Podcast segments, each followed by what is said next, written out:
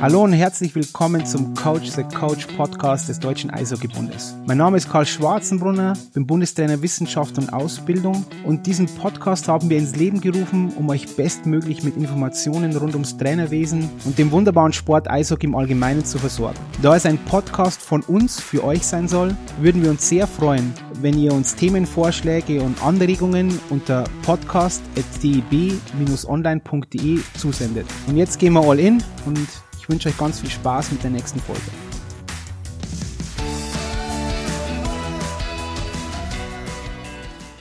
Hallo und herzlich willkommen zu einer neuen Folge des DIB Podcast Coach the Coach. Heute natürlich wie immer mit einem besonderen Gast und zwar mit der Professor Dr. Karin Sehngraf. Ich könnte natürlich jetzt eine Laudatio auf dich halten, Karin, aber mir wäre lieber, wenn du dich vielleicht selber kurz vorstellst, was du so machst, wo du herkommst, wo du gerade bist, wo ich dich erwische und dann schauen wir, wo die Reise hingeht heute bei unserem Gespräch. Hallo Karen. Hallo Karl. Also erstmal vielen lieben Dank für die Einladung. Es ist mir eine große Ehre, hier mitmachen zu dürfen. Ich habe selbstverständlich den äh, Podcast abonniert und verfolge das, was ihr da so macht. Ähm, Finde ich höchst spannend und toll, dass ihr auch diese Form des Austausches wählt. Ja, also mein Name ist Karen Semgraf. Ich leite die Professur für Trainings- und Bewegungswissenschaft an der Goethe-Universität jetzt seit gut dreieinhalb Jahren. Davor war ich vier, viele Jahre an der Uni Münster tätig. Und davor noch, ja, habe ich so ein paar Stationen hinter mich gebracht, wie zum Beispiel die, die Uni Bern. Also ich war in der Schweiz eine Weile. Dann war ich lange in der Uni Gießen, da habe ich auch promoviert. Genau, und studiert habe ich äh, in Tübingen äh, Diplom Sportwissenschaft und Medizin, ähm, wobei ich mich dann nach dem Studium, äh, ja, habe ich mich leiten lassen, meinem Herzen zu folgen und bin dann in die Sportwissenschaft gegangen und nicht in die Medizin. Ja, und da bin ich jetzt äh, bis heute. Äh, ich habe selber früher Siebenkampf gemacht, komme also ganz ursprünglich aus der, aus der Leichtathletik, war da bei der Junioren-WM und bei der Junioren-EM äh, allerdings ein bisschen unglücklich. Ich habe mich beide Male bei den Meisterschaften damals verletzt. Unglücklich, wie gesagt. Ähm, und dann habe ich aber äh, immer noch den Drive gehabt, ja, mit diesen breiten athletischen Grundlagen dann noch was anderes zu machen. Hat ja früher auch immer heimlich nebenher Volleyball gespielt, weil meine Leichtathletiktrainer, die fanden das nicht so toll. Und habe dann noch ähm, in der Volleyball-Bundesliga beim VC Wiesbaden noch sozusagen mein Karriereende, mein sportliches verbracht. Ja, und ähm, meine Forschungsaktivitäten sind ja vielleicht auch biografisch geprägt im Bereich der sportlichen Expertiseforschung. Das heißt, im Grunde möchte ich verstehen, wie Spitzenleistungen äh, auf unterschiedlichsten Ebenen in unterschiedlichen Sportarten entstehen, was es dazu braucht, welche Komponenten, welche Entwicklungen da dahinter stehen. Und das hat mich dann wahrscheinlich auch dazu äh, sozusagen, ähm, ich will noch nicht sagen, da, ja, da wurde ich dann zu berufen, äh, da noch in der, in der POTAS-Kommission mitzuarbeiten, ähm, um dort noch die Spitzensportstrukturreform auch in der Hinsicht ein bisschen voranzutreiben. Das heißt, das sind so meine aktuellen äh, Tätigkeiten. Ich habe gerade viele, viele Forschungsprojekte, unter anderem ein ganz spannendes mit euch, ähm, mit dem Eishockey-Bund, äh, aber auch ähm, noch Projekte zu, äh, zu motorischen Profilen von Sportspielerinnen. Ähm, dann im, im Basketball zum 3x3 als neue Basketballsportart. Ja, bin eigentlich ganz gut ausgelastet. Absolut. Karin, du, bevor wir auf unser Projekt eingehen zum Thema Doppeltätigkeitskosten, weil du jetzt dieses Stichwort Protas genannt hast, vielleicht kannst du, weil ich denke, dass das doch auch immer wieder interessant ist, auch für Spieler, Spielerinnen, Eltern, Trainer da draußen, weil es schwirrt immer irgendwie so rum. Wir wissen natürlich, was das ist. Vielleicht kannst du mal kurz erklären, weil du ja in der Kommission bist, was Protas eigentlich ist und was es macht. Nur ein paar Worte vielleicht. Ähm, kann ich ganz schnell machen. Also ist äh, ein Teil der ähm, der Spitzensportstrukturreform befasst sich damit, dass äh, die Verbände einer sogenannten Potenzialanalyse unterzogen werden sollten. Und das Ziel ist, äh, sportartspezifisch und verbandsspezifisch ähm, zu eruieren, wie diese Verbände strukturell äh, aufgestellt sind.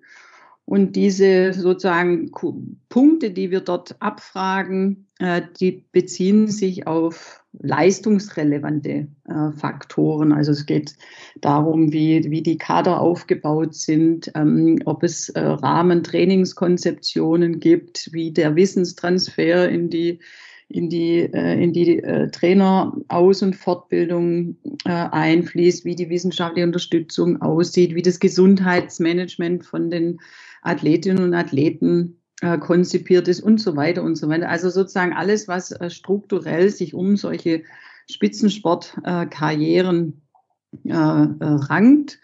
Und die Idee ist, dass ähm, die Verbände dadurch sozusagen auch einen, Spiegel bekommen, wo, wo es noch Bedarf gäbe, sich anders aufzustellen und langfristig das ist aber nicht die Aufgabe der Potas-Kommission, aber langfristig soll äh, das auch ähm, äh, sozusagen eine, monetäre Relevanz äh, haben, also was dann in den Strukturgesprächen mit dem Bundesministerium des Innern verabredet wird und dem DOSB, wie dann die, die konkrete finanzielle Unterstützung der Verbände eben aussieht. Ähm, aber wir sollen sozusagen das Bewertungsschema äh, dafür auch konzipieren. Das sind ist eine, Gruppe, äh, knapp zehn Leute, die äh, aus ganz unterschiedlichsten Richtungen kommen. Ist also nicht nur die Wissenschaft natürlich vertreten.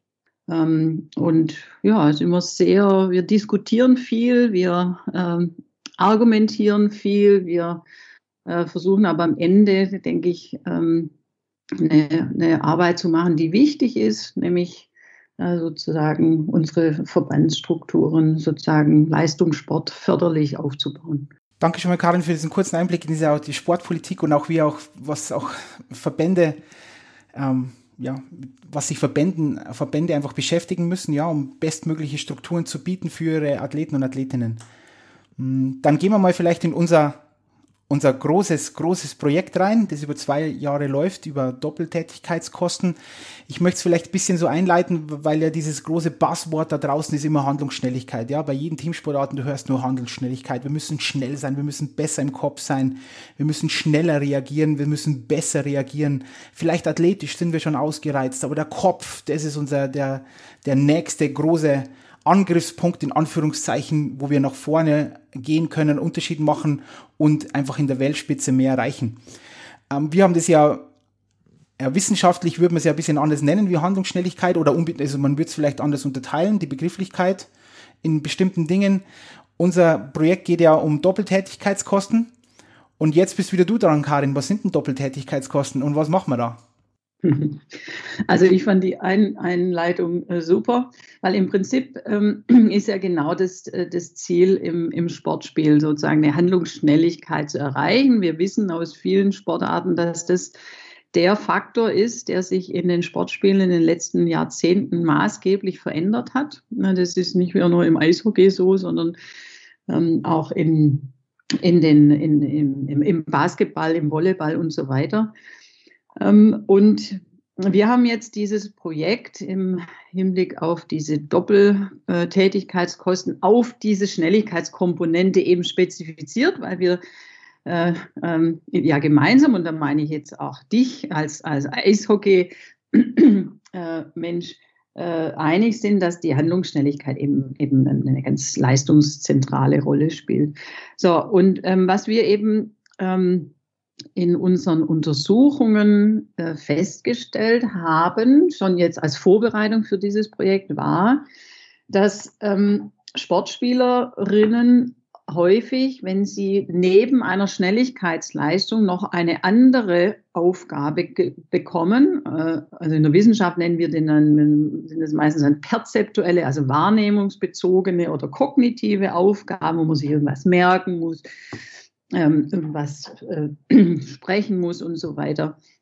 Ähm, wenn die, die diese Aufgaben gleichzeitig machen, dass sie dann ähm, sozusagen kompensieren und gerne ein bisschen langsamer werden, wenn sie also eine zusätzliche Aufgabe bekommen. Und das haben wir immer wieder festgestellt und gesehen und uns dann gefragt, naja, aber in, in einem Sportspiel äh, ist ja genau das sozusagen der, der, ich nenne das mal den Default-Mode. Also die ganze Zeit müssen wir visuelle, dynamische Umwelten wahrnehmen. Ich muss mir auch vielleicht noch gerade merken, was mein Trainer mir von außen zugerufen hat. Ähm, ich sollte das am besten auch noch umsetzen und nicht wieder vergessen, wen ich jetzt eigentlich verteidigen sollte oder wie auch immer.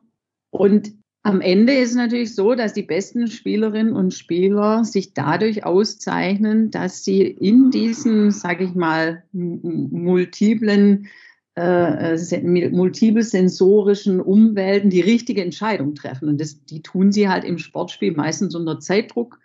Ja, so eine Gasse, die geht halt nicht äh, mal äh, wie so eine alte Hängebrücke auf, sondern das sind halt dann kurze Zeiten, wo man diese nur in diesem Zeitfenster kann die Entscheidung, ist die Entscheidung richtig und ein paar Zehntel später ist sie halt falsch.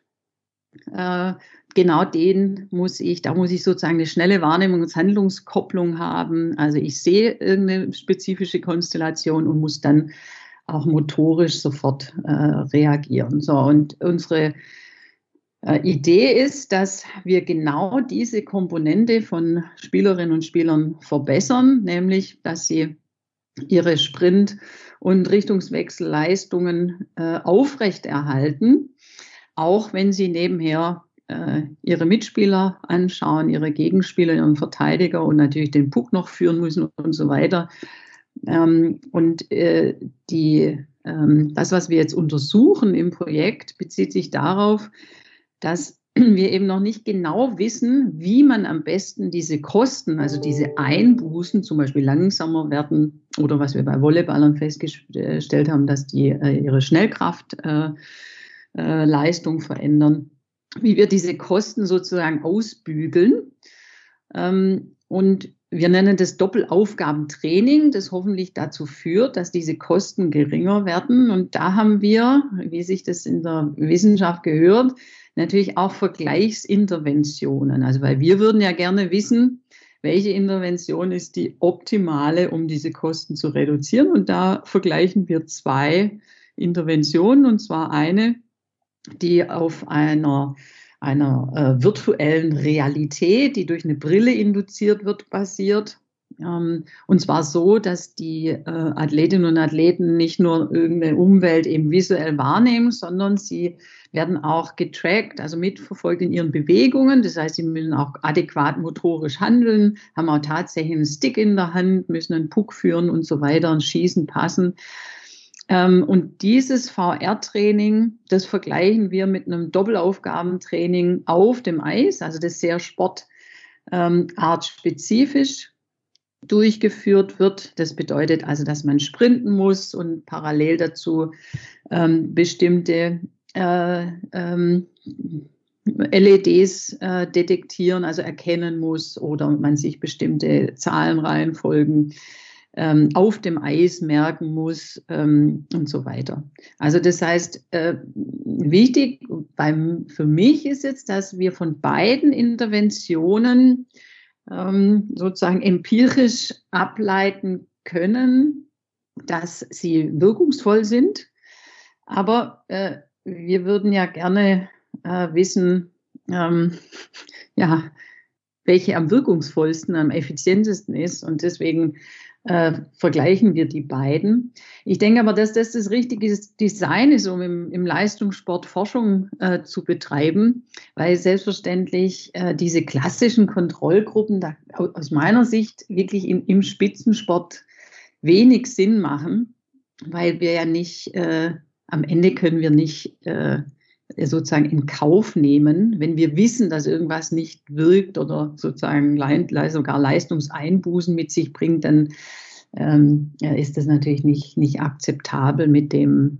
äh, mit den Zielen, die wir, die wir sonst so verfolgen. Karin, darf ich da wieder kurz einhaken, weil das finde ich da wieder wichtig, dass wir auch immer ein paar bestimmte Begrifflichkeiten definieren und auch für die, die uns jetzt zuhören, die nicht so mit Studiendesigns vertraut sind. Also was ist, vielleicht nochmal, was ist eine Kontrollgruppe? Ähm, Empirie, auch solche Schlagwörter, die immer wieder genannt werden und dann jeder, was ist Empirie? Na klar, weiß ich das und dann sag, erzähl mir mal, was das ist und dann, mm, mm, dann schauen sie alle verlegen nach unten und ähm, dass wir ein paar, paar Begrifflichkeiten definieren, vielleicht bitte, Karin. Super, ja. Also Empirie ähm, ist äh, in der, in der Wissenschaft sozusagen das, das aktive Einholen von, von Daten. Also wir messen etwas und dann gibt es einen Wert und ähm, den haben wir, so nennen wir das, empirisch gemessen. Also da haben echte Menschen, echte Athleten, echte Leistungen erbracht und die versuchen wir, ich sag's mal platt, in Zahlen darzustellen. Ähm, also wir erheben sozusagen am Menschen äh, Daten und in, im Leistungssport oder auch in der Trainings- und Bewegungswissenschaft sind es eben oft leistungsbezogene Daten, also wie schnell bin ich, wie hoch bringe ich und so weiter. Ähm, das war die, die Empirie und das, das andere, äh, was ich noch erklären sollte, war die Kontrollgruppe. Ähm, und ähm, eine Kontrollgruppe ist in, der, in, in Forschungsdesigns typischerweise die Gruppe, die, an der man ähm, festmacht, wie hoch denn jetzt in unserem Trainingsbeispiel die Leistungsveränderungen eigentlich einzustufen sind. Also die Kontrollgruppe, die macht typischerweise nichts. Ja, die misst man einfach zweimal oder sie trainiert normal weiter. Man misst sie zweimal, dann kann man sogenannte Retesteffekte abgleichen. Also das kennen wahrscheinlich die meisten, wenn man einen Test zum zweiten Mal macht, dann kennt man den schon ein bisschen und dann ist man nicht besser in dem Test geworden, weil man äh, sozusagen jetzt schon einen Trainingseffekt hatte, sondern man ist besser geworden, weil man den Test halt kennt. Ähm, und an so einer Kontrollgruppe könnte man zum Beispiel festmachen, wie hoch dieser Effekt ist, den man nur dadurch erzielt, dass man den Test jetzt zweimal gemacht hat. Und wenn wir jetzt, wie ich vorhin ausgeführt habe, feststellen wollen, äh, wie stark denn die Trainingseffekte sind, dann muss ich ja immer fairerweise auch sagen, so und so viel Teil oder Anteil dieses, äh, dieser Veränderung geht nur darauf zurück, dass ich den Test zweimal gemacht habe. Dafür braucht man eine Kontrollgruppe. Ähm, in, für meinen Geschmack ähm, muss es im Leistungssport immer eine Kontrollinterventionsgruppe geben, also eine, eine Gruppe, die auch etwas macht und am besten von der man eben auch denkt, dass sie wirksam ist, aber die vielleicht, wenn man das jetzt so in Steigungsraten abbilden würde, ähm, die dann vielleicht nicht so steil sich verändert, äh, ein Leistungszuwachs, sondern halt ein bisschen flacher sich verändert. Aber dann habe ich so Effekte draußen wie, naja, es, es ist, äh, man hat sich einfach um die Menschen gekümmert und die haben irgendwas anderes gemacht in ihrem Training.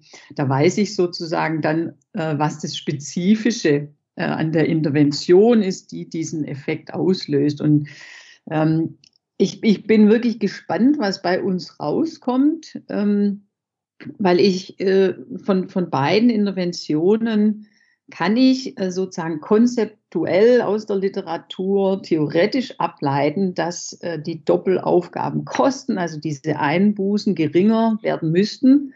Aber das wäre jetzt eben genau diese empirische Frage, die wir uns stellen, ähm, mit welcher Intervention, mit welchem Training können wir das denn besser erreichen, dass jemand sehr handlungsschnell im Spiel ist. Genau, Karin, vielleicht bevor wir wieder den, den, den Kreis schließen, weil das, ich finde das jetzt echt wichtig, weil jetzt sind wir schon bei in, in ich, wie ich ja vorher gesagt habe, Karin, manchmal geht man von einem zum anderen. Wir führen ja hier Gespräch.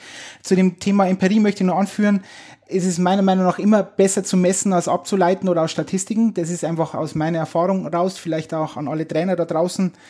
Ähm, manches Mal ist es natürlich vielleicht in der, besser in der Tabelle nachzuschlagen und sagen, was mein One-Rap-Max ist oder so, aber schlussendlich ist es natürlich immer besser, irgendwas zu messen, als irgendwo was herzuleiten, was einfach genauer ist. Ähm, deswegen, was wir eben hier auch versuchen, ist einfach wirklich Daten herzuleiten. Bringt es wirklich was? Weil, wie du gerade vorher gesagt hast, natürlich kann man aus, man man kann interpolieren, man kann ableiten, man kann sagen, ja, wir denken, dass ähm, virtuelle Realitätentraining was bringt. Vielleicht ist es aber auch wirklich nur Playfication, also dass das einfach ein bisschen schöner ist, ist ganz nett, die Spieler und Spielerinnen machen das und läuft und alles ist gut. Und deswegen wollen wir einfach diese empirischen Daten generieren und auch sagen dann auch wirklich, bringt es im Spiel was. Das ist auch dir, glaube ich, immer ganz, nicht glaube ich, weiß ich. Warum sage ich, ich glaube ich, wenn ich es weiß, Karin, dass es dir auch sehr wichtig ist, dass wir auch zeigen können, dass das im Spiel wirklich einen Mehrwert darstellt. Weil es ist ja schön, dass man sagt, okay, ich werde jetzt in dieser Intervention besser oder ich werde in diesem Trainingsinhalt besser, genau wie du es dargestellt hast. Aber wenn es mir für das Zielspiel nicht wirklich was bringt, dann ist es ja irgendwo auch immer vergebene Liebesmüh. Liebesmüh, so heißt es, glaube ich, ja, genau. Mhm. genau, Karin, Liebesmüh. Und das ist, finde ich, ähm, ganz, ganz wichtig, bevor wir dann wieder ähm, zurück auf unser, unser Projekt kommen. Mhm. Also ich äh, danke für die Ergänzung, die, die ist perfekt, ähm, weil ich auch nochmal auf einen Punkt mit dieser Empirie gern hinweisen würde. Also es gibt in den Projekten schon immer wieder Situationen, äh, bei denen mir klar wird, ähm, die Erwartungen an bestimmte Leistungen, die da Spieler erbringen, die wurden gar nicht erfüllt. Ja, also man, zum Beispiel so ein klassisches Beispiel ist, Menschen sehen unglaublich schnell aus. Ja. ja.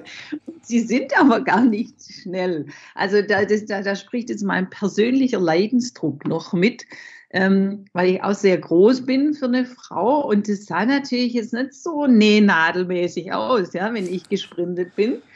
Ähm, aber äh, am Ende zählt halt die Zeit von A nach B. Ja? Und wie das ausschaut, ist äh, relativ egal. Also ich will nur sagen, wir lassen uns natürlich auch gern mal sozusagen, äh, haben wir oft mal eine verzerrte Wahrnehmung äh, im Hinblick auf die Einschätzung bestimmter Leistungen. Und ich glaube, dass das für Trainerinnen und Trainer äh, bei diesen unglaublich äh, wirklich detailgenau Dingen, die Trainerinnen und Trainer erkennen können, was mich immer wieder fasziniert, ist es eben auch ein Aspekt, dass wir genauso äh, geleitet sind und Trainerinnen und Trainer genauso geleitet sind von bestimmten sozusagen Erwartungen oder bestimmten visuellen Merkmalen, die, die aber auch mal daneben liegen können. Ja, und das zu wissen ist, glaube ich, wichtig, ähm, weil dann kann man sagen, hier, die, die ist aber ganz schön schnell eigentlich, ja, oder die ist gar nicht langsam oder, oder so. Also nur als ein Beispiel. Da möchte ich jetzt vielleicht sogar ein bisschen deutlicher werden, wie du, Karin, weil du hast es jetzt sehr ähm, ja, sage jetzt mal, ähm, diplomatisch ausgedrückt, weil ich das auch immer in Trainerausbildungen sage, das ist jetzt schon fast eine Art Brandrede. Wenn wir, wir Spieler und Spielerinnen in Kategorien einteilen und das ist eine Schublade, die ist langsam, dann geht die Schublade zu und dann bleibt die oft über oder eher in der, die ganze Karriere über da drin, obwohl es objektiv überhaupt gar nicht stimmt. Aber da wir Trainer, und das sage ich jetzt ganz bewusst, leicht inzestiös unterwegs sind und jeder sagt, ah, der ist langsam oder die ist langsam, ganz klar. Oder der ist schnell oder die ist schnell und dann bleiben die ihr Leben lang schnell. Und ich habe das so oft, im, und das ist jetzt nicht irgendwo im, im Amateursport, sondern im absoluten Profisport. Da sagt der eine immer, der ist schnell, dann ist der schnell, der bleibt schnell, obwohl er objektiv null, also ob, er kann es einfach nicht zeigen, ja, in objektiven, empirisch erhobenen Daten. Aber die Schublade ging einmal auf, irgendein Trainer, vielleicht auch manchmal sehr populärer Trainer hat es gesagt und dann ist es so. Dann natürlich auch unsere Medienlandschaft verbreitet es ja auch immer noch mehr und mehr da steht dann überall drin, der schnelle Spieler XYZ oder der Sprinter, der Flitzepfeil und was auch immer. Und dann brennt sich das bei uns ein und das ist auch irgendwie ein Thema, das wollte ich nochmal äh, untermauern, was du sagtest, dass wir auch dann dieses Trainerverständnis, ja, ganz wichtig, und dann kommt eben noch objektive Daten und dann dieses, diese subjektiven Eindrücke und die müssen wir irgendwo verknüpfen und dann wäre es großes Kino ähm, und nicht immer auf so, so ja, verschiedenen, verschiedenen äh, ja, Gerüchten in Anführungszeichen zu vertrauen. Also das ist mir auch ganz wichtig, das was ich auch immer in der Trainerausbildung übersage. Genauso und dann äh, hören wir wieder auf mit diesen in, in dieser in diese Spart zu hacken, ist auch das Thema auch bei Daten äh, noch der Messfehler. Das finde ich auch, das möchte ich auch immer wieder sagen, wenn einer 60 VO2 Peak hat und dann beim nächsten Mal 60,5 und der Athletiktrainer lässt sie feiern, dann sage ich immer Alter, entspannte. Ja, das ist klassisch der Messfehler. Nichts, nicht mehr, nicht weniger. Er ist nicht besser, vielleicht ist er sogar schlechter geworden, aber er ist auf alle Fälle es ist nichts, wo ich jetzt sagen würde, wow, läuft bei mir. Oder wenn der auf 10 Meter 1,61 läuft und dann 1,60, dann sage ich, okay, ist wahrscheinlich der Messfehler.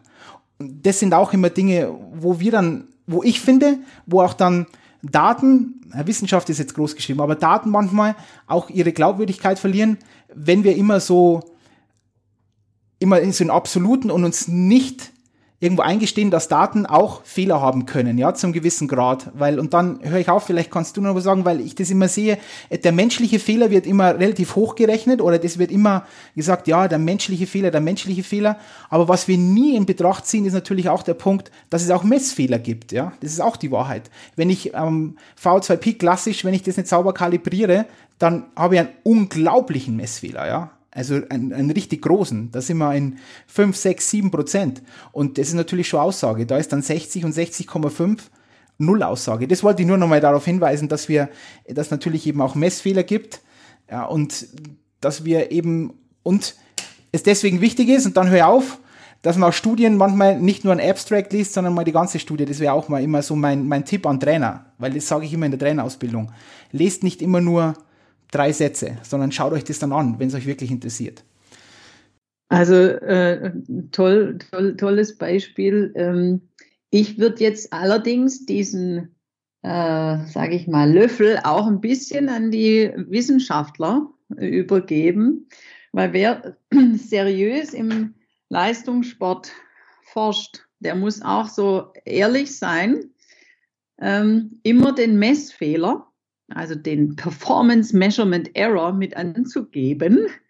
Ähm, also beispielsweise bei so einem Counter-Movement Jump, ja, da wissen wir aus unseren Messungen, zwei Zentimeter so ist ungefähr der Range, äh, den wir den, den, den dürfen wir wirklich nicht überinterpretieren. Ja, ob jetzt jemand irgendwie 48 springt oder 50, so das ist normale Variabilität, also im Messfehlerbereich. Und was man, wo man sich dann noch hilft in der Trainingswissenschaft, und da finde ich auch, dass die Wissenschaftlerinnen das liefern müssen und äh, den Trainern auch entsprechend rückmelden müssen. Wir geben dann immer noch den smallest worthwhile change an. Also das, was man sozusagen ähm, mit einer guten Überzeugung als echten Veränderungs-, trainingsbedingten Veränderungsbereich äh, äh, angeben kann. Ja? Ähm, also wenn jetzt jemand, jetzt um es plastisch zu machen, irgendwie, man hat jetzt den mehrfach gemessen und der springt dann immer so 48, 49, 50 und dann nach sechs Monaten haben wir ein Sprungkrafttraining gemacht und der springt dann 56 und 57, ja, dann, äh, äh, und, und ich kenne jetzt meinen Messfehler und meinen Smallest Worthwhile Change, dann bin ich schon etwas überzeugter davon, dass das tatsächlich ähm, eine valide Änderung in der, in der Leistungsfähigkeit eben darstellt. Aber das müssen dann auch die, die Wissenschaftler immer mal bitte mit äh, liefern, sowas, damit äh, Trainerinnen und Trainer da auch ein bisschen, finde ich, eine, sozusagen ein klareres Bild, ein einfaches Bild bekommen, ähm, wo man jetzt dann vielleicht eben gerade auch anfängt, jetzt was überzuinterpretieren oder, oder eben oder eben nicht. Und dann möchte ich auch noch mal auf einen Punkt hinweisen, jetzt im echt absoluten Top-Bereich mit auch älteren Athletinnen und Athleten, da geht es ja gar nicht mehr unbedingt darum, dass die jetzt da immer noch mal zehn Zentimeter höher springen oder schneller laufen, sondern da sind wir schon, ähm, äh, haben wir jetzt gerade hier bei den, bei den äh, Frankfurtern ein paar, wo wir alle, alle, alle der Meinung sind, wenn der sein Level da hält, jetzt nochmal die, die, letzte, die letzte Saison in seiner Karriere, großartig, da sind ja alle ganz, ganz glücklich. Ähm, das geht ja nicht immer nur um, um Verbesserung, sondern manchmal geht es auch um das Monitoren, ob jemand sozusagen ähm, auf, einem, auf einem Leistungsstand ist, mit dem wir ganz, ganz glücklich sind. Ja. So wichtiger Punkt, ja, genau. Dass man nicht immer denkt, wenn der 28 Jahre alt ist, dass der jetzt, also besonders bei uns in Teamsportarten, dass der dann jetzt nochmal ähm, um Längen schneller wird oder irgendwas. Das ist einfach nicht möglich. Aber wenn man auf dem Level halten können und er verletzungsfrei bleibt, irgendwo ist dann auch im Spitzensport natürlich unser Ziel, verletzungsfrei zu halten. Dann ist ja schon ein, ein dicker, fetter Haken gemacht. Ja, genau. Ein großer Haken. Vielleicht nochmal zu unserem Projekt, bevor wir weitergehen. Also grundsätzlich wollen wir jetzt schauen, Doppeltätigkeitskosten. Wir haben natürlich im Eishockey noch schon irgendwo, schon nur mit Schlittschuhlaufen, haben wir schon größere Doppeltätigkeitsaufgaben, meiner Meinung nach, vielleicht widersprichst du mir, Karin, wie jetzt ein, ein Fußballer, der Laufen grundsätzlich ist es ja eine evolutionäre Bewegung, die anders dargestellt ist als jetzt Schlittschuhlaufen. Das ist irgendwo auch, denke ich mir, widerspricht mir Karin aber die Wahrheit, ja, dass es ähm, leichter ist zu laufen als Schlittschuh zu laufen, ja. Und dann müssen wir natürlich noch mit, mit dem Stäbchen was machen und mit dem Puck. Dann möchte ich noch auf eines hinweisen, was du vorher so einen Nebensatz gesagt hast, dass zum Beispiel, wenn der Trainer reinruft und sowas von der Bande, da gibt's ja auch gute Sachen vom, vom Daniel, vom Daniel Memmert, der ja dann sagt, durch diesen, durch dieses Raus, Reinrufen, dass sich der Fokus sogar noch verengt, ja, dass er sich nur auf dieses eine konzentriert, der Fokus verengt sich und ich, ich treffe oft schlechtere Entscheidungen, als wenn der Trainer mal einfach mal entspannen würde. Das ist ja im Fußball ganz extrem, wenn, wenn leider der Außenverteidiger oder so auf der Seite ist, wo, der, wo die Trainerbank ist. Das ist bitter für einen Außenverteidiger, ja, weil er die ganze Zeit nur die Ohren voll bekommt.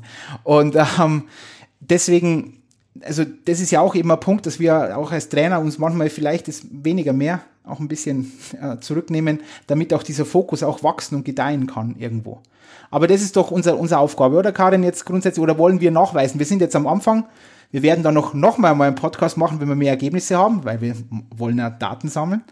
Mhm. Aber dahin soll es ja gehen, oder? Dass wir ihnen das alles eigentlich, so hast du das mir mal gesagt, Karin, dass auf dem Eis dem Spieler, der Spielerin muss einfach alles langsamer vorkommen, oder? Dass sie einfach sagt, uh, jetzt habe ich Zeit, den Puck anzunehmen, mal zu schauen, was so passiert und dann spiele ich das Pückchen weiter.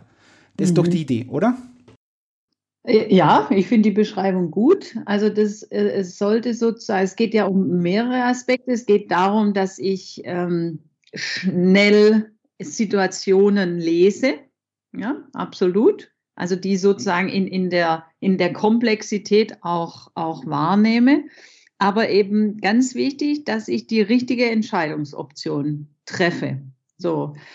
Ähm, und wenn ich aber jetzt äh, in dieser sozusagen motorischen Umsetzungsphase noch damit beschäftigt bin, ähm, äh, mich auf das äh, Führen des Pucks zu konzentrieren oder meine Beine zu sortieren, dann gibt es in der, in der kognitiven Psychologie ein ganz wichtiges Prinzip, nämlich das kostet Zeit. Also alles, was uns sozusagen noch zusätzlich irgendwie äh, äh, kognitiv äh, aufgebürdet wird, das äh, setzen wir wie vor so einer so einer äh, vor der Kasse, ja, das, da geht es erstmal sequenziell, wird es schön abgearbeitet und das dauert. Ja, während wenn sozusagen Nadelöhr, hast du vorhin gesagt, wenn die alle hintereinander durchs Nadelöhr durch müssen, dann ist die Einbuße Zeit. Ja, und die haben wir eben auf dem Feld nicht. Deswegen wäre die Idee, dass wir sozusagen, ich, ich versuche es mal plastisch zu machen, unsere motorische Leistung im Prinzip immunisieren. Ja? Also wir können die aufrecht erhalten, auch wenn drumherum wirklich die Post abgeht. Und es geht ja noch ein paar Aspekte weiter, wenn wir jetzt noch einen Schritt weiter denken, nämlich ähm, äh, es ist ja nicht nur die Komplexität der akuten Spielsituation, sondern es gibt ja auch noch äh, Drucksituationen. Ja, du hast jetzt von Einengung der Aufmerksamkeit gesprochen. Naja, also wenn du weißt, da gucken 10 Millionen zu, das ist das WM-Finale, äh, wir haben nur 10 Sekunden zu spielen und ich habe jetzt den Puck. Jetzt darfst du nicht ins Nachdenken kommen. Ja? Also da zählen nur noch schnelle Handlungen und das heißt aber auch alles andere abzuschirmen, ja, und sich eben nicht ja, äh, Gedanken zu machen darüber, was das jetzt alles heißt, wenn man daneben schießt und wenn man trifft und was dann so passiert, sondern ja, also go for it und alles andere muss sozusagen äh, ausgeblendet werden, damit das System, das schnell laufen muss, auch wirklich reibungsfrei funktioniert. Ähm, jetzt äh, sage ich mal ganz bescheiden, also wenn wir wüssten, wie, wie wir Athletinnen und Athleten genau dahin bringen, ja, dann äh, ja, hätten wir beide, Karl, schon den Nobelpreis gewonnen, vermutlich.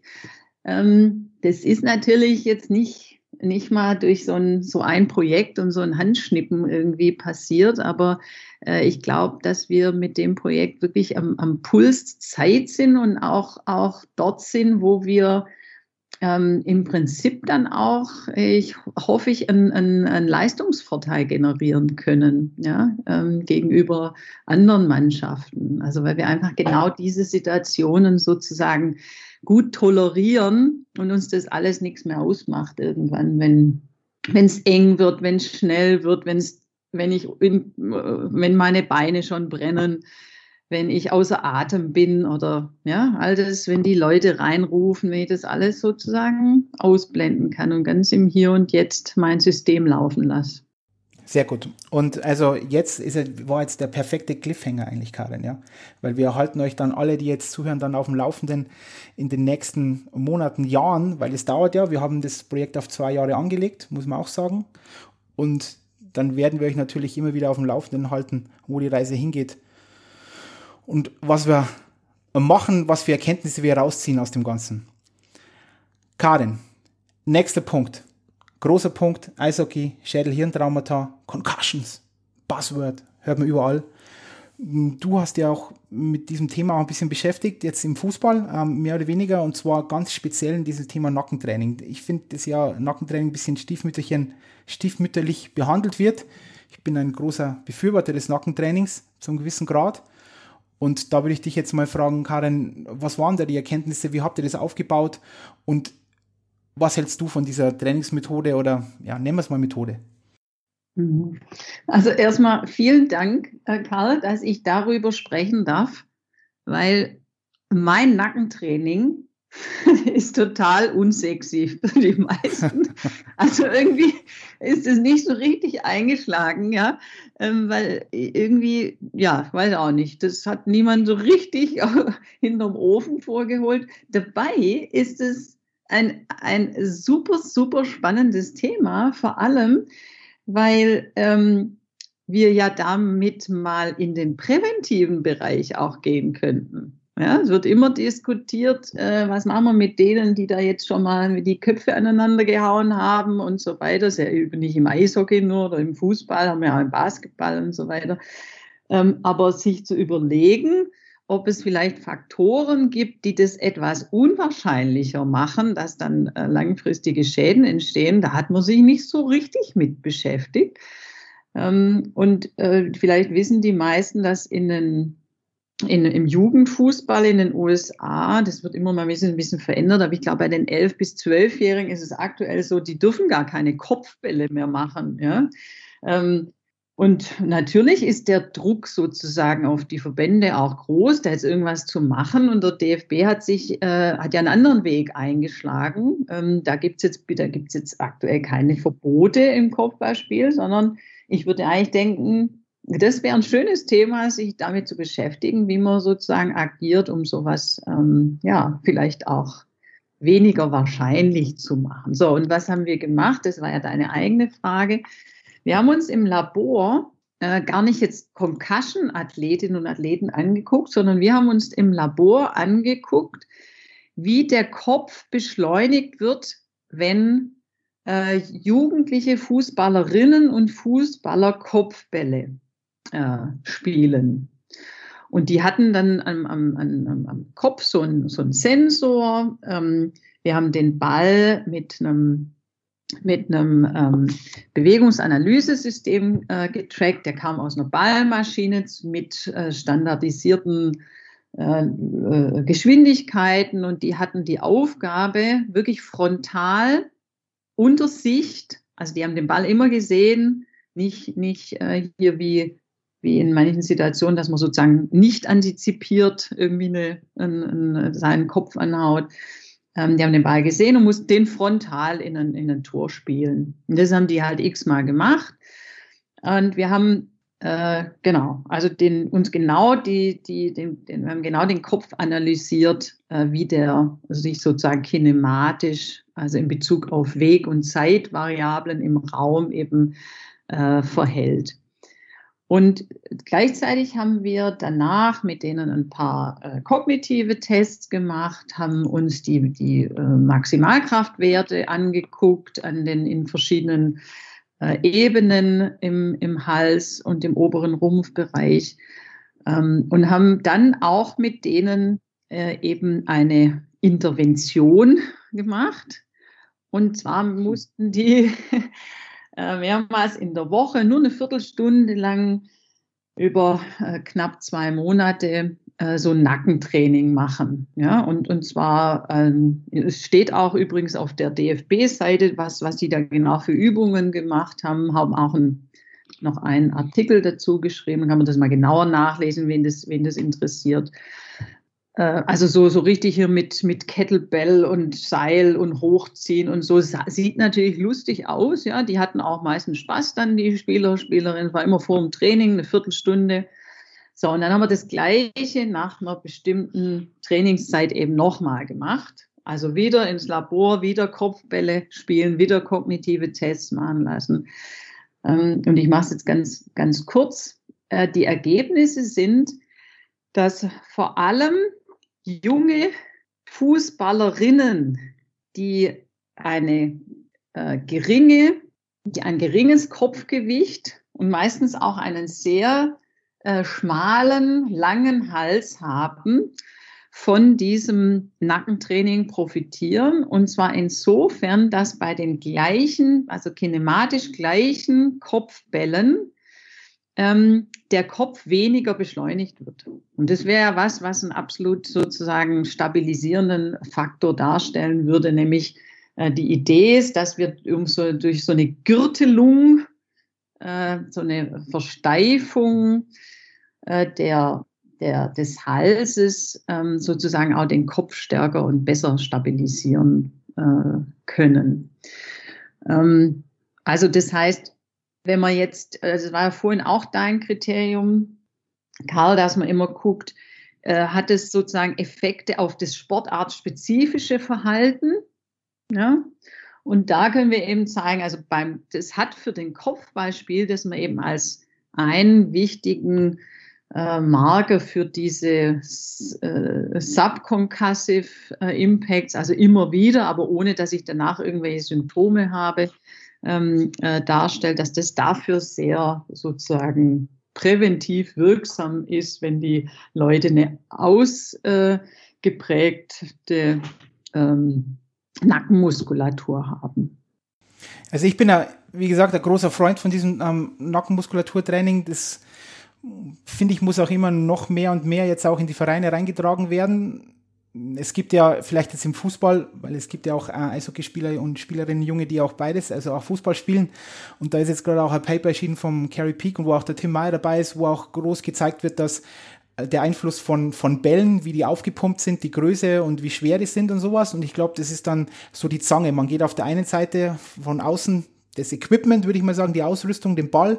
Und dann auf der anderen Seite muss man natürlich auch versuchen, die Athleten und Athletinnen dahin zu bringen, dass sie eben auch diese, diesen Beanspruchungen, ja, in Anführungszeichen standhalten und eben auch diesen Beschleunigungskräften, die wir dann auch wieder ja im Eishockey finden, durch, durch Checks etc., durch Hinfallen und so weiter. Das wird auch ein bisschen unterschätzt, wenn ich ich mache Schlittschuhtechnik etc. und dann springe ich über irgendwas drüber und dann haut es mich wieder hin. Ich muss ja auch immer wieder, der Kopf wird beschleunigt und das sind alles so Dinge, wo man schon, wenn man Nackentraining mit Sinn und Verstand, finde ich schon, macht schon Sinn auf alle Fälle. Da würdest, würdest du auch sagen, oder Karin? Es war schon auch die Quintessenz, ja.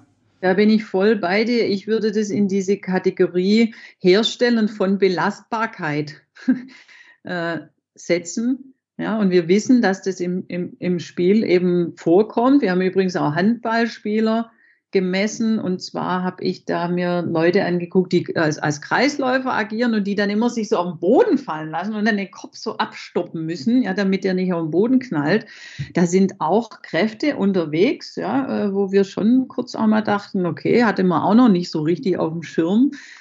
Ähm, also da bin ich, da bin ich voll, voll dabei. Für mich gehört es zu einem, für einen, für einen Sportspieler äh, absolut äh, dazu im Rahmen einer, einer äh, ja, ich sag mal, einer athletischen Ausbildung, ähm, das mitzudenken. ähm, und soll natürlich äh, ja auch hier schützend wirken äh, um, die, um die Belastung und die Impacts und Kollisionen, die man halt im, im Eishockey jetzt nur mal hat, ja, äh, ähm, um die gut zu tolerieren. Also das wäre sozusagen auch immer prinzipiell mein Ansatz, dass ich äh, versuche, ähm, Training so zu sehen, dass das auf der einen Seite immer sozusagen leistungsförderlich und entwickelnd sein muss, aber auf der anderen Seite immer indirekt leistungsförderlich ist, indem es natürlich auch äh, ja, gesundheitsbezogene und präventive Aspekte hat, die erstmal die Belastbarkeit eben herstellen. Und der, in die Kategorie würde ich so ein Nackentraining äh, eben, eben stecken. Und es kann auch Spaß machen, auch wenn das irgendwie immer so, ja, wie gesagt, nicht so wahnsinnig spektakulär daherkommt.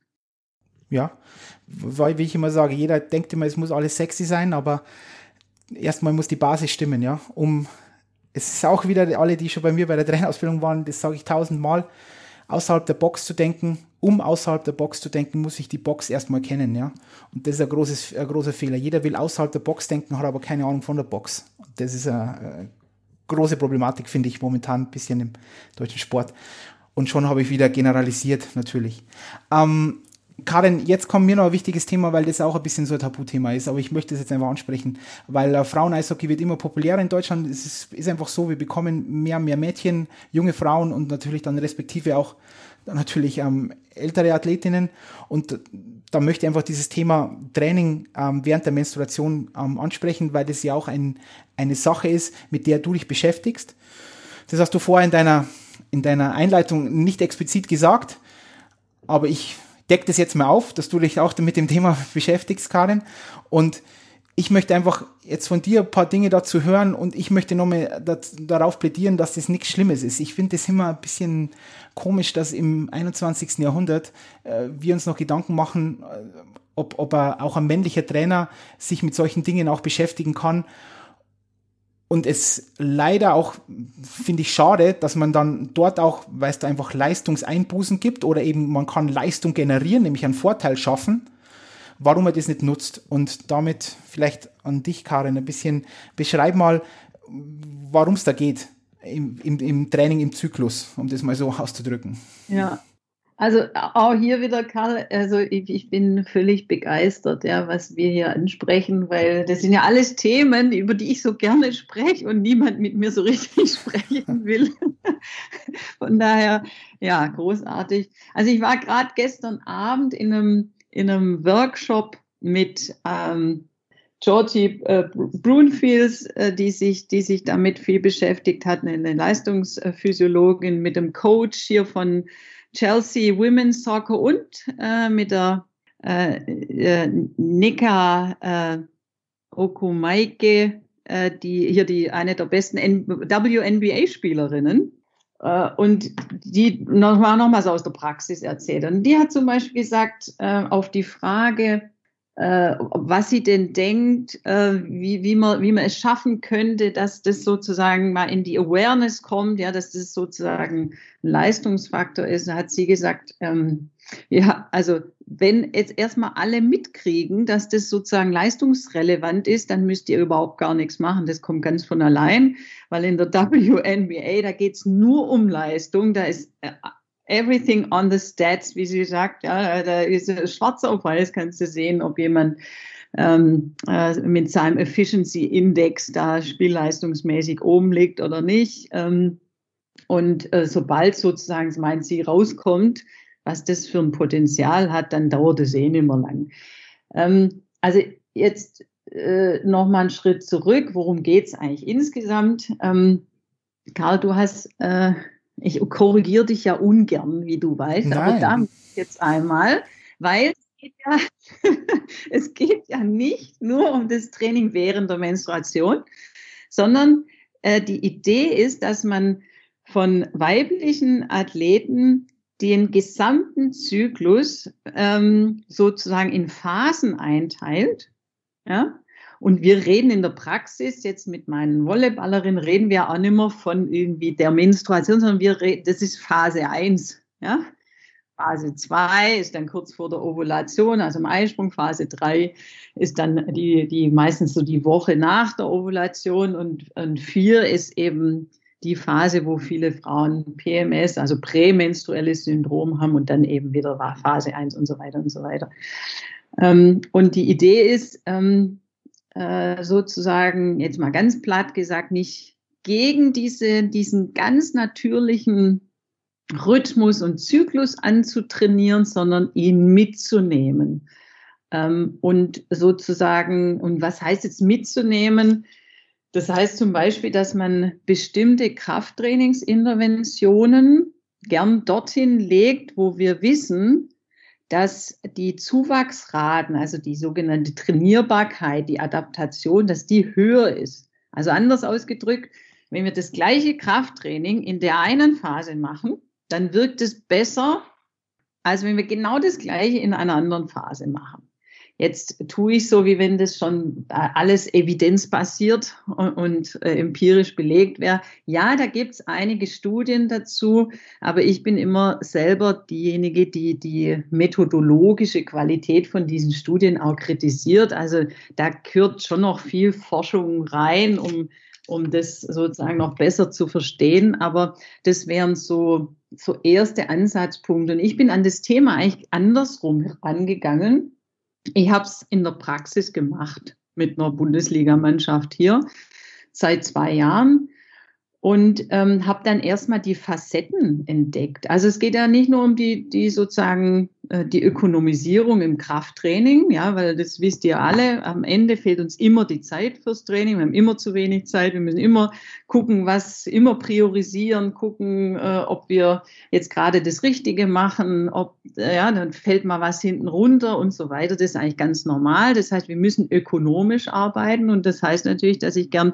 ein Training machen würde, das äh, hochwirksam ist. Ja? Also das heißt, einen hohen Grad hat, wenig Input, viel Output wäre natürlich toll, ja, ist meistens nicht so, aber so in die Richtung geht es. Und das andere ist aber auch noch, sind noch andere Aspekte, die ich nennen will.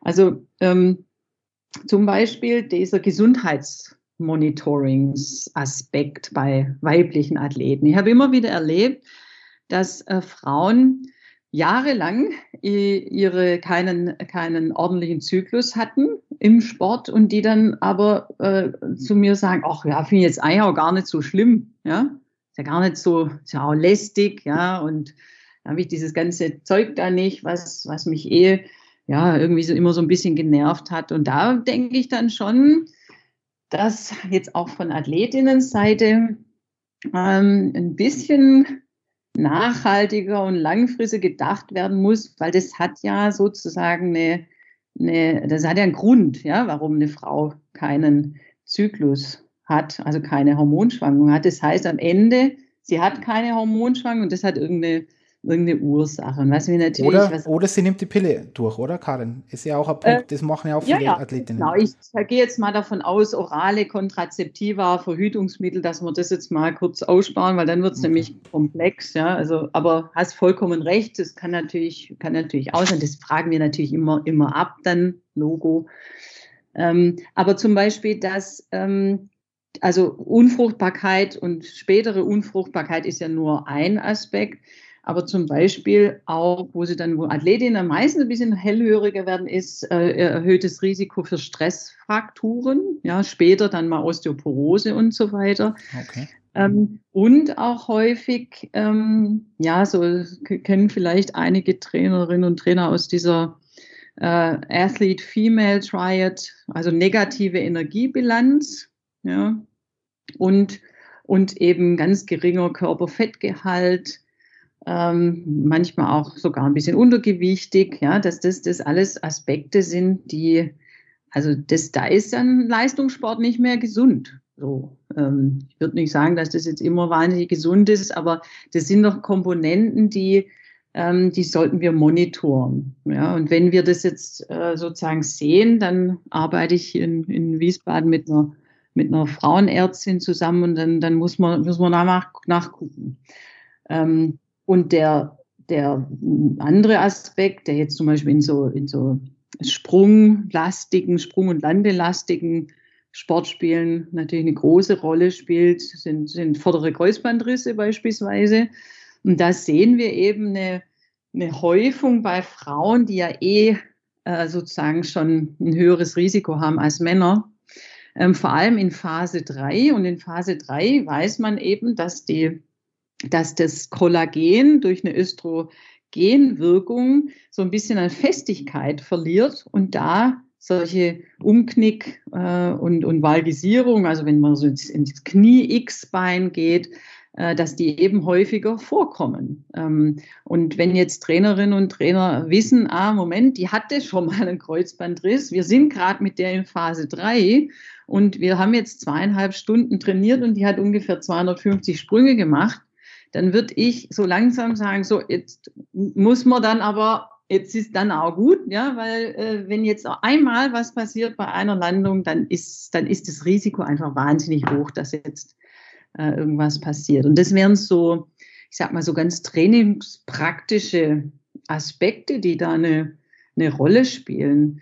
Ähm, wir haben aber auch äh, zum Beispiel beim, beim VCW äh, haben wir, beim VCW haben wir dann solche Lady, Ladies Nights gemacht, ja, also wo, wo wir nur unter Frauen noch so ein paar andere Aspekte äh, besprochen haben, zum Beispiel auch Anpassung der, der Ernährung, also all das, was Athletinnen und Athleten sozusagen auf Basis der Kenntnis ihres, ihres eigenen Körpers sozusagen ähm, ja, beeinflussen können.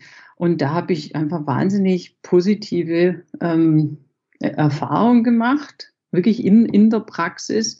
Versucht es jetzt natürlich auch wissenschaftlich aufzuarbeiten, ähm, äh, um, um für dieses Thema zu sensibilisieren. Ähm, ja, und, und sehe jeden Tag immer noch so neue Facetten, die, die ich, äh, ja, die ich, die, da wo ich einmal selber noch, noch ganz viel dazulerne und, und erfahre. Ja. Ähm, aber es ist natürlich sagen wir mal so, äh, erstmal eine kleine Kommunikationsbarriere. Das heißt, man muss irgendwie einen, einen guten Rahmen finden, wie man, wie man das umsetzt. Wir haben das auch mit dem meist ja, männlichen Trainer, Trainerteam, die musste ich natürlich auch erstmal mitnehmen und überzeugen. Ähm, wir haben das dort umgesetzt mit so einer App, die, wo, die, wo die, ein, äh, die Spielerinnen das eintragen können, aber nicht nur sozusagen die Phase der Menstruation, sondern auch bestimmte Symptome, die zyklusbedingt immer bei der Ovulation oder PMS oder was auch immer auftreten. Und dann konnte ich das sozusagen immer kanalisieren und rückmelden, ähm, wie man denn jetzt möglicherweise für die Spielerin im individualisiert, also das Training dann äh, äh, optimieren könnte mit einer hohen Aktualität. Ja, also die haben dann morgens irgendwas eingetragen äh, und dann versucht man das sozusagen im Vormittags- und dann im, im Nachmittagstraining nochmal, nochmal zu berücksichtigen. Und, und auf diese App äh, sozusagen, da gibt es noch eine zusätzliche App und die kann, äh, kann man dann, auf die kann man dann als äh, Coach sozusagen äh, drüber schauen und hat dann wie so ein Dashboard von allen Spielerinnen und Spielern auf einen Blick. Ja, weil das ist ja auch im Mannschaftssport immer der Punkt. Ja, so jetzt habe ich da aber halt nicht irgendwie eine Athletin, sondern habe halt da 20. Ähm, ich muss die schnell im Blick haben.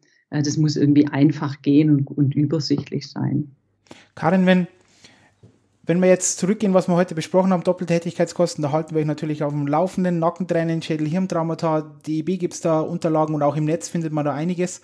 Jetzt, wenn jetzt ein Athletin oder auch ein Trainer oder Trainerin sich damit beschäftigen möchte, mit diesem Thema ähm, Zyklus, wo, wo geht man da hin? Wo schaut man da hin? Es gibt auch Papers, wie du sagtest, also ich habe auch einige davon, ja, aber wo, wo würdest du jetzt, oder ist es jetzt, würdest du sagen, das ist doch noch so neu, dass es noch schwierig ist, dort Infos zu bekommen? Ähm, ja, aber also erstmal äh, gerne eine Mail an mich.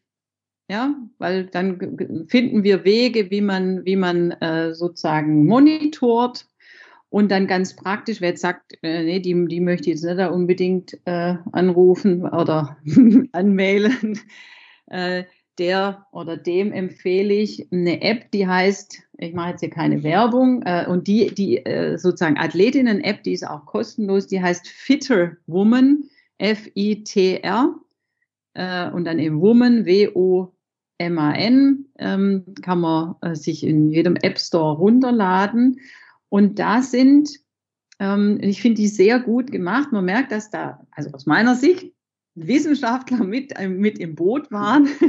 die haben dort zum Beispiel oben so in so einer Leiste haben die ganz viele Talks, ja, wo man sich zu allen möglichen Aspekten informieren kann, auch zum Beispiel so, aktuelle Themen wie jetzt Covid-Geschichten. Ähm, ähm, und die haben ähm, immer so ein, so ein sehr, finde ich, nutzerfreundlichen ähm, Info über Physiologie, Ernährung und dann äh, eben auch Trainings, ich sage jetzt mal Tipps, ja, die, die sie aber wirklich belegen. Da gibt es dann auch eine Seite, wo man die ganzen Publikationen, wer jetzt echt tief einsteigen, wenn man die wirklich auf die auch dann wirklich kommt. Ähm, und das wäre so mein, mein äh, also wer damit anfangen will und erste Informationen haben will, der kriegt viel über diese App. Ähm, die finde ich die finde ich wirklich total, total hilfreich für den, den Start. Und dann kann ich prognostizieren, dass es zu dem Thema in nächster Zeit sehr viel, sehr viel Inhalte als auch von wissenschaftlicher Seite äh, geben wird. Also ich weiß, dass äh, immer mehr Clubs damit anfangen und ich weiß auch, dass ähm, ich, also ich habe zu dem Thema auch im, im, im, Hinblick auf Trainer, Fort- und Ausbildung ganz viele Anfragen. Das heißt, es ist gerade ein sehr aktuelles Thema im, in, im Volleyball-Magazin. Äh, die haben so eine, so eine äh, in, in der Mitte des Heftes immer so eine Seite Volleyballtraining. Da habe ich ähm, in der letzten Ausgabe was dazu geschrieben. Ähm, jetzt weiß ich nicht, ob die, ob die Eishockeytrainerinnen und Trainer so volleyballaffin sind, aber im Grunde ist ja, was ich natürlich hoffe, aber ähm, dann da, sozusagen der, die Grundlogik ist ja im Eishockey nicht anders. Ja? Ähm, also da könnten sich Trainerinnen und, und Trainer auch wunderbar sozusagen äh, informieren. Sehr gut, siehst du, dann haben wir das auch schon mal. Dann können wir, heute haben wir ja schon wieder bahnbrechende Perlen dann verbreitet hier auf der, der, der, der, des Wissens, wo man dann auch an vorderster Front stehen kann, um mehr Leistung zu generieren. Jetzt kommt immer zum Schluss, Karin, kommt ja diese Frage, wie entwickelt sich irgendwas in fünf oder zehn Jahren? Da sage ich nochmal, frage ich immer, wie schaut aus, okay, in fünf oder zehn Jahren aus? Ich gebe dir, weil es du bist, Karin, drei Optionen. Du kannst dann aussuchen, ähm, welche du möchtest. Ich möchte erst wissen, wie sieht ähm, sportwissenschaftliche Forschung in fünf bis zehn Jahren aus? Wäre eine Frage. Oder wie sieht die Athletik in Teamsportarten in fünf bis zehn Jahren aus? Und dann möchte ich vielleicht noch, oder du sagst, was denkst du, ist in das nächste wirklich heiße, heiße Eisen in der Wissenschaft, um bessere Leistung zu generieren? Wir haben jetzt ein paar angesprochen, aber ist da noch irgendwas, was du vielleicht ganz tief in dir drin hast, wo du sagst, ja, das ist das nächste große Ding? Wenn du sagen möchtest, Karin. Oder du sagst ja, ja, mir, ich lege nachher auf und du sagst mir es nachher. Das ist natürlich ist auch okay, Karin. Also du forderst mich und das ist gut, ja. Ich bin jetzt mal total strategisch und sage, ich kombiniere mal eins und drei. Wow. Ja? Bitte lass hören, Karin. Also, also wie sieht sportwissenschaftliche Forschung aus und äh, was sozusagen in, in welche Richtung geht es? Jetzt nehme ich da mal ein aktuelles an, einen aktuellen Anlass. Also Sportwissenschaftliche Forschung hat sich ja in den letzten Jahren nicht unbedingt, sage ich mal, dadurch hervorgetan, dass sie im Bereich Leistungssport sich ganz, ganz breit aufgestellt hat. Also mein Eindruck ist, dass in der Sportwissenschaft inzwischen der Leistungssport nur noch ein Teil ist. Ja, sondern dann hat man ganz viel Reha und Gesundheitssport, Schulsport, also alles so Forschungsfelder, die aber natürlich ganz andere sozusagen Paradigmen erfordern, ganz andere Fragen stellen. Ähm, und das, das sehe ich etwas mit, ich sag mal, Bedenken. Ja, äh, das ist was, äh, was, ähm, wo ich auch immer merke, da gibt es eigentlich, also es werden nicht mehr, ja, so, was ich eigentlich immer gehofft habe, sondern es werden eher sozusagen, also auch nicht weniger, aber es, ist, es tut sich so im, im Volumen nicht so richtig viel. Und deswegen finde ich solche Ausschreibungen, wie wir sie jetzt im Sport haben, mit solchen WVL-Projekten, also im, im wissenschaftlichen Verbundsystem Leistungssport, ähm, mit einer neuen Idee, nämlich mit einem transdisziplinären Ansatz, als wirklich uh, the way to go. Also das heißt, Karl, ganz konkret, wir machen nicht äh, irgendwelche, äh, äh, entwickeln nicht Forschungsfragen für den Eishockey, sondern sozusagen im Eishockey. Ja? Mhm. Also mit dir zusammen, was, wo sind, wo sind die sozusagen die Bedarfe, wo sind die Problemlagen, äh, wo, wo hakt's im, im Nachwuchsleistungssport? Und daraus entwickeln wir sozusagen ähm, Forschungsfragen, die uns beide wahnsinnig brennend interessieren. Das ist, glaube ich, wichtig, dass ähm, Leistungssportforschung für mich nur so funktionieren kann, dass, dass die Wissenschaftler Fragen beantworten, die wirklich gestellt wurden aus der, aus der, aus der leistungssportlichen Praxis heraus. Ja, und ihr nicht so das Gefühl habt, ja, schön, dass ich es jetzt weiß, aber die Frage habe ich gar nicht gestellt. Ja, also, dass das sozusagen wirklich ein wirkliches, ich sag mal, paritätisches, auf Augenhöhe zusammenarbeiten ist und dass die, die Wissenschaftler, die sozusagen die Constraints, die, die Rahmenbedingungen des Leistungssports kennen und annehmen. Natürlich sollen die kritisch auch fragen, das ist ja vollkommen, vollkommen klar. Aber dass wir sozusagen das Setting ähm, mitnehmen und gemeinsam mit Trainerinnen, Trainern äh, uns, uns überlegen, wie wir, wie wir vorwärts kommen und wie wir Leistungen entwickeln, wie wir Nachwuchsleistungssport äh, stärken, wie wir die, den Transition besser schaffen von, von Jugendlichen äh, Spitzensportlern in, in, die, in den Senior-Bereich äh, und so weiter. Also das wäre meine Hoffnung. So wird sportwissenschaftliche Forschung äh, im Leistungssport in zehn Jahren nur noch laufen. Das wäre mein, mein Wunsch und auch meine Hoffnung. Und ähm, wir sollten uns in diesen Projekten dann genau mit Themen befassen, die sozusagen äh, global für den Sport relevant sind. Und da finde ich, trifft das aktuelle Thema, nämlich Individualisierung, schon einen, einen ganz, ganz heißen Kern. Ja? Also zu verstehen, warum Athletin A äh, beim gleichen Input völlig anders reagiert als Athletin B.